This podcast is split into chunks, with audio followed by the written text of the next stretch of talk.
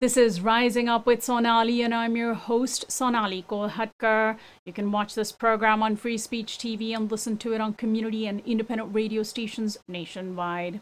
The COVID 19 pandemic revealed in stark terms that when disaster strikes, it doesn't affect people equally. Although many people insisted that we are all in this together, disparities became starkly visible along lines of race, gender, immigration, and of course, wealth. Today's billionaires, especially those in the tech industry who believe modern innovations can save us from anything and everything, are struggling with climate change and other similarly inevitable disasters. They're not, it turns out to no one's surprise, trying to figure out how humanity will survive, but rather how they, as individuals, will survive.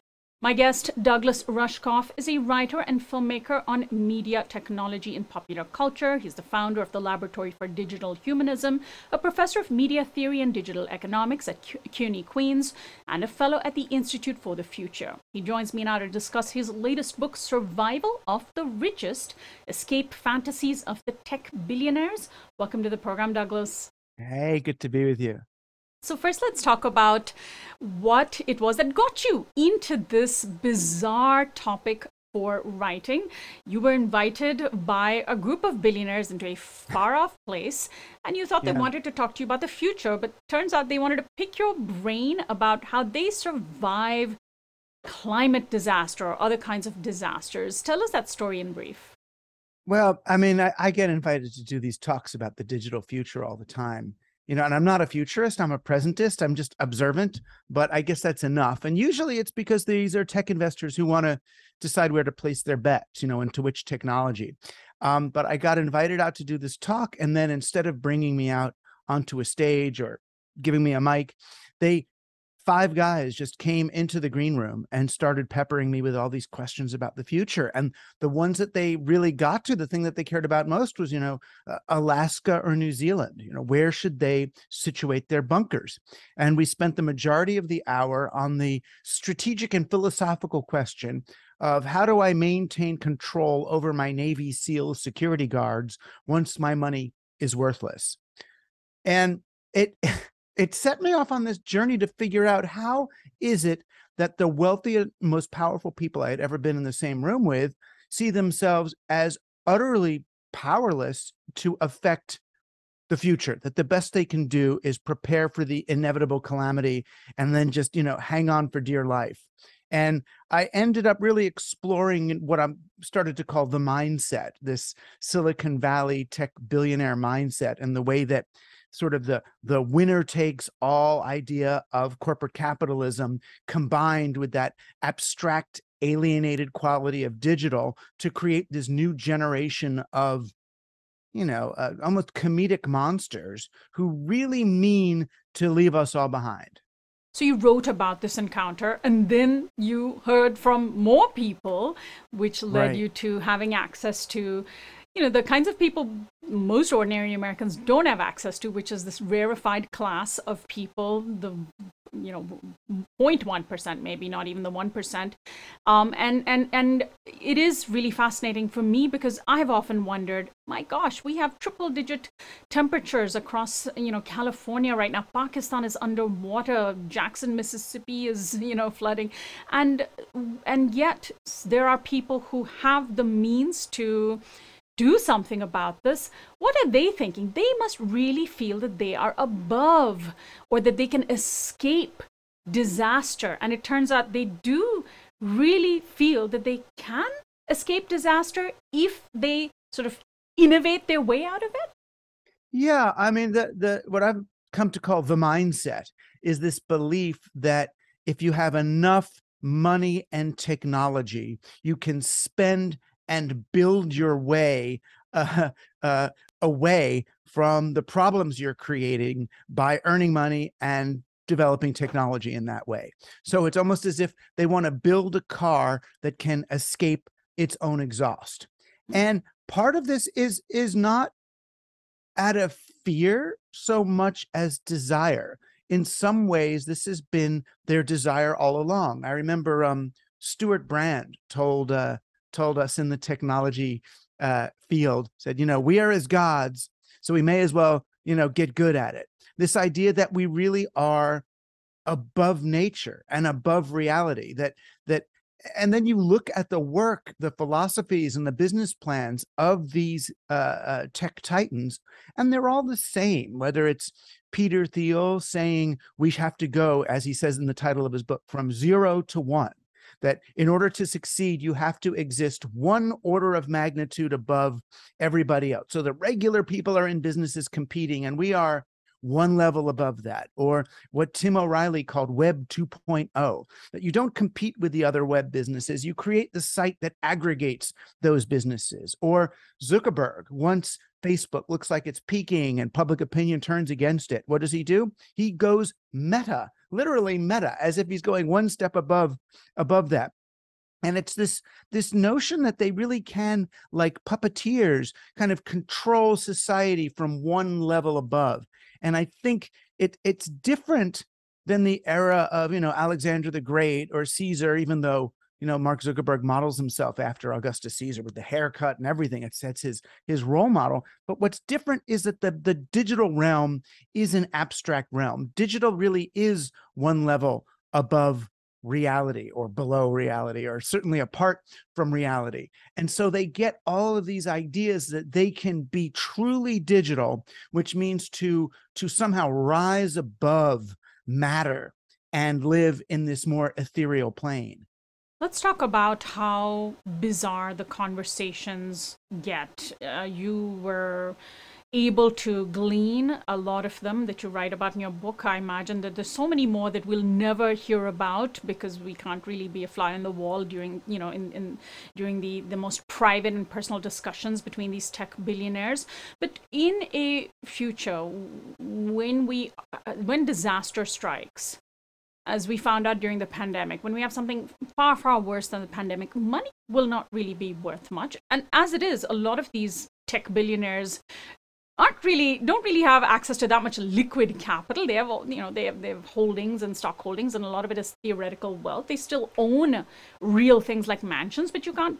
You know, if your air is polluted, what can you do? And at some point, your money will not be worth much. So, where do the conversations go? And take me specifically through this question of how do we keep the security guards that we hire from turning on us?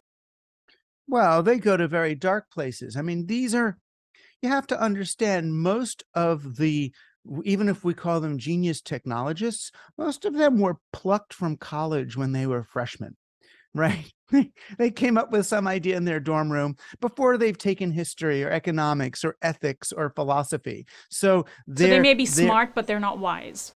Right. So they're really good at programming, but they they haven't looked at history. So their education about the future really comes from you know zombie movies and, mm. and and science fiction shows on Amazon Prime which are are great and interesting for scenarios but where they go is well what if I'm the only one who knows the combination of the refrigerator where we keep the food? Or what if we have implants or shock collars in the guards so that we could control them? Or what if I have robots that can discipline the other ones and or or you know hire people with certain genetic modifications or start cloning certain people now. I mean, so they they have really kind of outlandish understandings because they keep doubling down on this idea that that you can control other human beings or that that winning somehow means uh, uh, separating from others you know and what what I was telling them and they were they were laughing. It was like I was Woody Allen or someone in there. I would I said to them uh, well the the way to make sure that your head of security doesn't shoot you in the bunker is to pay for his daughter's bat mitzvah today. You know and they were laughing because it was like oh my head of security is probably not jewish. Um that's not the point. I mean, what I was trying to say was you could try being the only way to make sure your security people don't kill you later is to be really nice to them today. You know, but that's not You, you were trying to get them to, think about humanity as a whole, but they just kept right. wanting to think about individuals.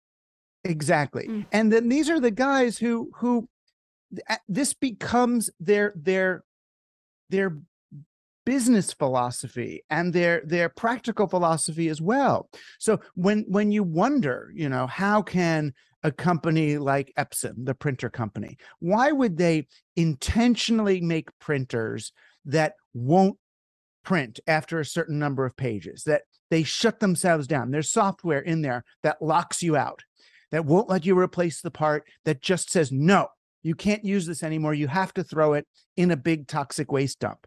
So I understand why the company does it so that you have to buy another machine. But the guy in the company has this insulation equation in his head. He understands, yes, I am drawing more more resources from the planet. I'm dumping more poison on the planet, but I believe I am making enough of a profit by doing that that I will be able to outrun the disasters that I am also creating. And what I'm trying to do is to flip that mindset to say, no, no, no. Why don't you just not do all that bad stuff? Then you won't need so much money as to es- need to escape or get off the planet altogether. A lot of us who uh, think about climate change, climate justice, um, think about sustainable agriculture, access to food. We need food to live. At the very basic things, we need food to live, we need water to drink um, mm. in order to survive. What is their plan? Where, what, what dark places do the tech billionaires go in order to ensure a steady supply of food and water in the post-apocalyptic future where they are building their own bubbles and bunkers now uh, and plan to live in? I mean, most of their plans don't work. You know, hmm. So there's some are talking about using these because they won't have that much topsoil. They have these big plastic tubes that they'll put the topsoil in and then grow things right out of it. So all you have to do is water the tube. You don't have to water the planet where where it would go off. But what they don't realize is when you contain topsoil in a plastic tube like that, one thing goes wrong and all the topsoil gets corroded. A fungus comes and all of a sudden your whole thing's gone. Or rooftop agriculture, or vertical farming, or um, you know cloning of this or that. It it really it just doesn't work. You know, there the the few that I've talked to, like this really sweet guy. I mean, very you know red state Republican, you know quasi MAGA guy.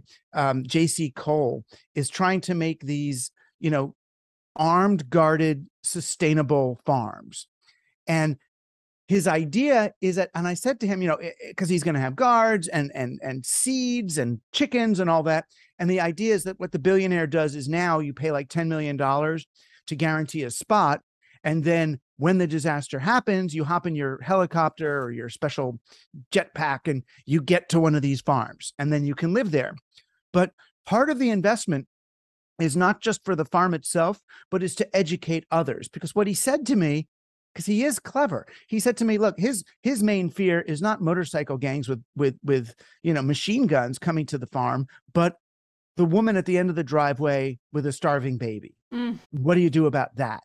And so what he wants to do is to have some of the money that's invested in the farms goes towards educating the public on how to make their own sustainable farms elsewhere so there'll be fewer people you know with with guns and pitchforks coming after them but for that reason alone, a lot of these tech billionaires don't want to invest in his project because they think, well, he, you're leaking money by trying to do an education business as well. And he's like, no, this so is he's the he's the humanist among them.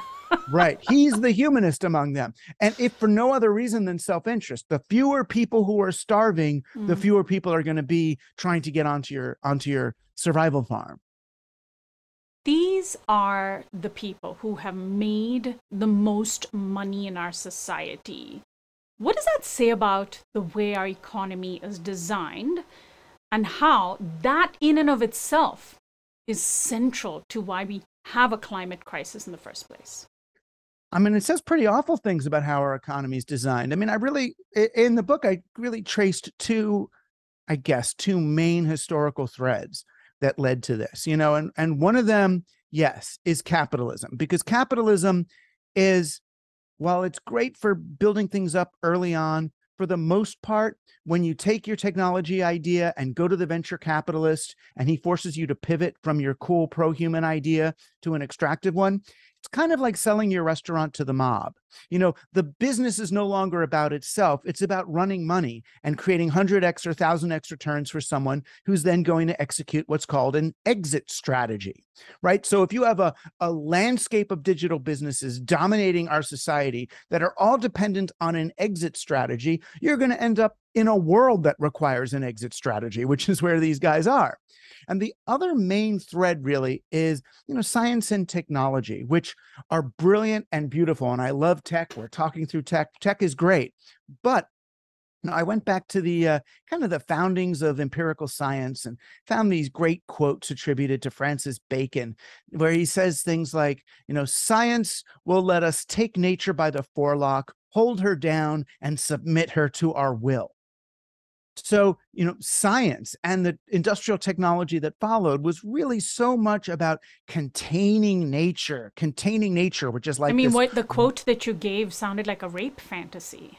It is a rape, right? Hold, nature, hold her down and submit her to our will. So, if science is founded on this sort of this idea that we can control and rape nature get from her the fruits that we want without her being able to talk back or fight back as long as we can outrun nature, you know, we are dominating. You know, so but capitalism and technology and science sort of all dovetailed together, and that's that's how you get in the sickest um uh, uh I guess the sickest spot in the room, and I've been in the room, is where you have scientists, um, you know, uh, uh, trying to impress Jeffrey Epstein because Epstein had that model in his head right? If Epstein takes folks like Richard Dawkins and other scientific atheists at their word, there's nothing going on here except selfish genes competing for dominance. So, what's the natural course then? Well, Jeffrey figured it out. Well, then I want to have